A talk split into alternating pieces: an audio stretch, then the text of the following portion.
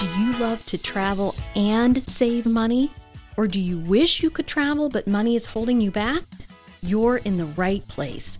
Welcome to the Families Fly Free podcast, where I show you how to fly your family free forever using my simple fly free formula. I'm your host, Lyn Mettler. My family of four has mastered the art of flying free as simply as possible since 2015, and I want to show your family how to do it too. Hey everyone, welcome back to the Families Fly Free podcast. I am just back from New York City yesterday and if you've never heard me say this, I love New York City. And I was thinking about while we were there, I think this is probably the destination I have been to the most. Um, and I think I love it so much because I was introduced to it when I was a teen.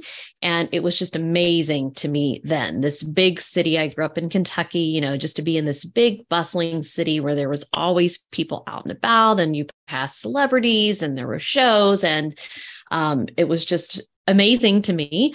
And so I love it still to this day, but um, I love it for different reasons um, now that I'm a little bit older uh, than a teenager. But there just inevitably is always something new and fun to see and do when you're in the city. And um, I just wanted to share a quick lesson uh, on this before we dive into our topic today, which is what to do if you're declined for a travel card. But um, we had originally planned to go to Italy and Switzerland. And I've been talking about that on the podcast. Um, but we ended up changing our plans due to it was literally and still is as I'm recording this going to be constant rain for the 2 weeks that we were scheduled to be there. An unusual weather system is over northern Italy and into Switzerland and it wasn't just going to be like a day or two of rain, which of course we could have managed. It was literally supposed to rain from all day, all night for the next two weeks. And so we decided to reschedule that because we didn't want to get all the way over there and spend, you know, all of our points and money and whatnot and not be able to be outside and enjoy the area. Um, because that's really the whole point of going. So, um, this is a great lesson in flexibility and making sure that your travel plans are changeable or cancelable. So, um, nearly everything that we had booked uh, was changeable or cancelable. And so, I encourage you always when you're booking to choose that option, um, even if it's a few more points or a few more dollars, um, or fine if you're booking a hotel check different sites um, because sometimes one will offer you free cancellation while a same a different site won't and it'll be for the same night for the same hotel for the same cost so um, so we it was a difficult shift to make because we were really looking forward to this trip um, but we just decided this would be the best course of action and we already had flights going to new york city because we were flying out of new york city. And so we just decided instead we would just spend a week in new york city. And so we were able to change like our return flight which was booked in points um, and actually we flew Delta for free. So um, I just want to point that out for all of you who hear me talk so much about Southwest. You can fly other airlines for free under our system as well. It's just not something you can do all the time, but you can do it selectively. Um, when it works better. And so we opted for Delta here because Southwest didn't have a nonstop going to New York City from Indianapolis. And because we were going to be flying on to Europe originally, we didn't want to have any added stops in the mix. And so we were able to use some flexible points to um, to book Delta nonstop. And it not be a big deal. So anyway, we were able to change the return flight, come back. Um, we were originally supposed to, you know, come back uh, a week later, but we changed it to a week earlier, and it was not a problem. Um, and we had an awesome time in New York City. And I have a podcast scheduled coming up on the topic of how to plan and do things trips at the last minute. Um, and this is a great example of we did a ton of fun things at the last minute. We didn't have any plans to be in new york city except for one quick night. Um, and we did a bunch of stuff. We saw two shows. We went to see the lion king and we went to see um, Harry Potter and the Cursed Child, which both those I wanted to see forever. Both were great. Um, the special effects in Harry Potter were awesome. So you got to go see that if you're a Harry Potter fan. We went to the Comedy Cellar twice. We went, uh, got tickets to the Knicks Heat playoff game, which was in the city on Wednesday night. That was so fun. But I love basketball. Um, and then we just we had you know we're able to make dinner reservations and um, go check out different things that we hadn't done in the city before that had been on our list and just you know hang out. We walked all over the place as you do in new york city. Anyway we had a great time at the last minute. So two lessons there. You can do things at the last minute and um, make sure that you have created flexible travel plans um, as best as you can in case you want to make a switch like we did all right. Um, another thing I wanted to mention to you before we get started is that we are closing the Families Fly Free membership. We are closing enrollment for the summer. So um, that's going to, it's going to officially close on May 26th at midnight. So that night, which is a Friday night, May 26th at midnight Eastern, membership will close enrollment to new members. Um, so if you want to get in families fly free before the summer, we're closing it for the summer. Um, you need to do it soon. Uh, and we're if you join now, we're going to be able to help set you up for your free flights for fall and beyond. Um, we might or might not be able to help you save a little bit on summer. It just depends on how you've booked things and and um, and the way things are set up for you. Um, but but we should be able to help you for fall and beyond. So if you want help for fall and beyond join now before we close and we're closing because we want to really dive in and focus on some exciting new features that are coming to Families Fly Free in the next couple of months. Um, so we're going to be really focused on that. We're going to really focus in on just loving on and helping all of our current members and all of the new members who have joined recently. And of course, myself and my team have um, lots of free travels that we're going to be doing this summer. So for all of those reasons, we decided to close up enrollment for the summer. Um, so it will not open again until later this year. I'm not sure when exactly yet. Um, once we get these features in place and everything, we will let you know. But uh, so again, it will be closing May 26th at midnight. Um, so that's a Friday night. You're going to want to make sure if you've been thinking about it and you haven't joined, um, now would be the time to do it.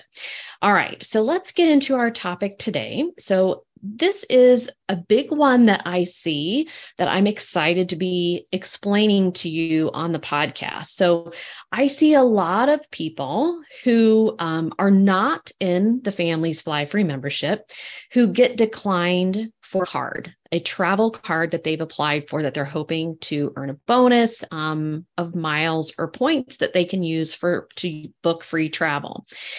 And a lot of people just get a decline and they think that's it and they stop and they don't go forward. Um, they think that's the end of the road for them with that card or with earning the Southwest Companion Pass or whatever it is they're trying to go for there. They assume there's no further actions that they can take, or maybe they just don't even think about it any further. And I that is such a shame. I see that so much, right? And I want you to know that there's actually a lot of actions that you can take here and most likely end up approved and continuing on toward your free travel goals. Now, there's no way you could know this unless someone who's already been down that path and who already knows this um, tells you. And, you know, I've been down this path personally, and I've seen it with hundreds of families, not just myself, not just my own family. So I'm telling you, so hear me say this it's not the end of the road if you get a decline. Um, I have personally been through this myself, and a lot of what I teach in Families Fly Free are things that I have personally done and experienced, and my family has done and experienced, and then add to that what hundreds of our members you know we've seen experience.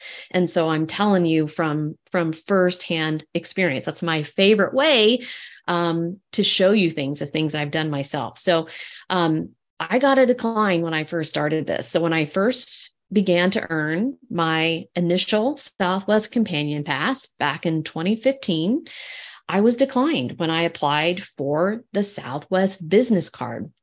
But the decline said that they were looking for more paperwork to verify my business and my business address. So I was like, okay, that wasn't just a complete no. Maybe there was something I could do to salvage this. So I didn't give up because I really wanted this Southwest companion pass that I had never had. So um, I spent a lot of time gathering what they said they needed, which was a giant pain. I'm here to tell you. I I went. I have a corporation, and so I went and had collected that. One of the options was to provide your incorporation documents. Um, and if you have a corporation, you know these can be a lot of documents based on any changes or anything you have made to your business over the years, where it's located, who partners are, different things. Um, so I collected all of these and I had moved states even from South Carolina to Indiana. So I think I had to go back to South Carolina and get it from them. Um, so I collected all these documents and faxed it over to them giant pain. Um, and now I know a much easier way to provide the verification information that they're looking for here, which I didn't know at the time, had no idea, but I've been through it so many times and seen with so many people now that we have a super easy way around this. Um, and we share that with our members, of course. Uh, but if you don't know that what you need to provide here or that that you there is a way to um, to get verified, you just don't know, right? So while it was a pain, I did ultimately end up getting approved after I faxed over those documents. I think it still required a couple more phone calls with them. Um, but you know, and it, but it was worth it. It was worth it because that card allowed me to finish earning my Southwest Companion Pass. And that began my flying free journey that continues today. So this is just one of many examples of declines that are solvable if you just have someone to walk you through the process, which I'm going to give you an overview of here. So, the first thing I would advise you to do when you get a decline is realize that 99% of the time it has nothing to do with you personally or your credit personally. Because most of us are offended when we get a decline. It definitely doesn't feel good, right? You feel like the bank is judging you. There is there something wrong with your credit score? You maybe you thought your credit score was great or was pretty good, you know, but you got declined? What? Um, you know has someone hacked your identity and you didn't realize it? Something else is going on? These are all completely normal thoughts that we all have and it's likely none of these. So just take a minute feel the pain of rejection of the decline and then keep on moving forward because free travel is at stake here. So don't give up. Okay so once you get that first decline Next, I want you to read what the reason for the decline is.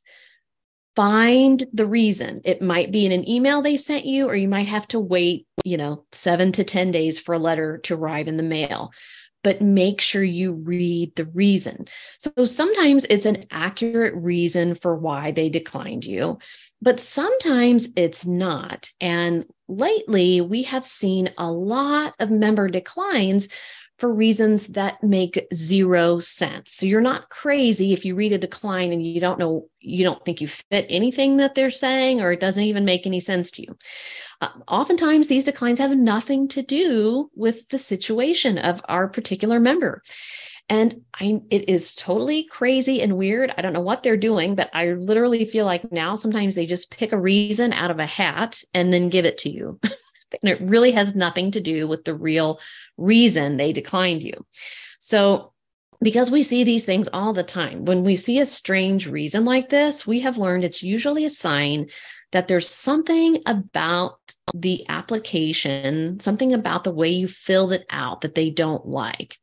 So, we give our members a video walkthrough of a of an application and a step-by-step sheet that I put together. I did both of these for our members, um, a step-by-step and a video of exactly how to fill out an application and what to put in each question as the answer.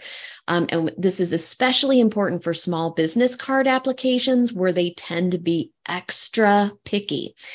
Now, Sometimes it's the way you categorized your business, and sometimes it's just other red flags that we know to look for.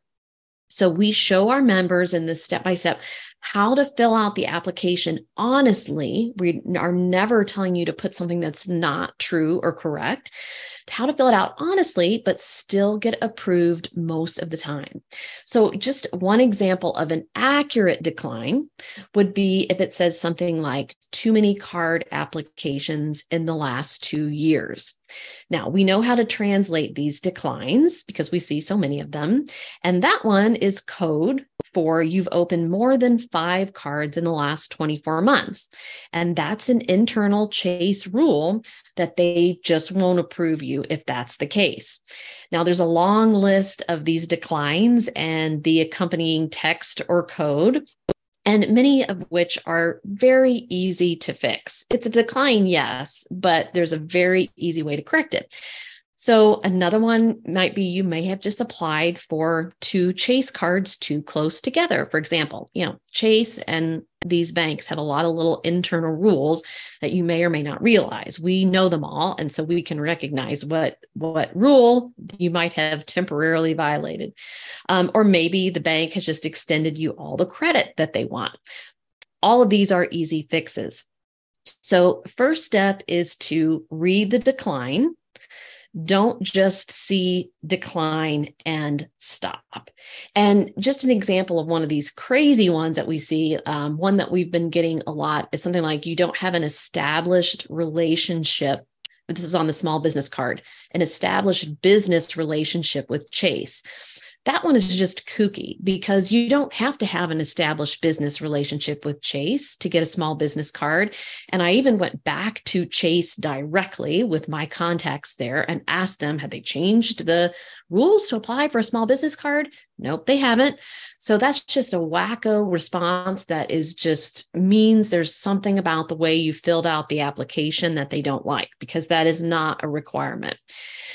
So after you read the decline, I recommend that you call the reconsideration line. So, most of the time at Families Fly Free, we are dealing with Chase because they have the most restrictive rules when it comes to getting some of their cards.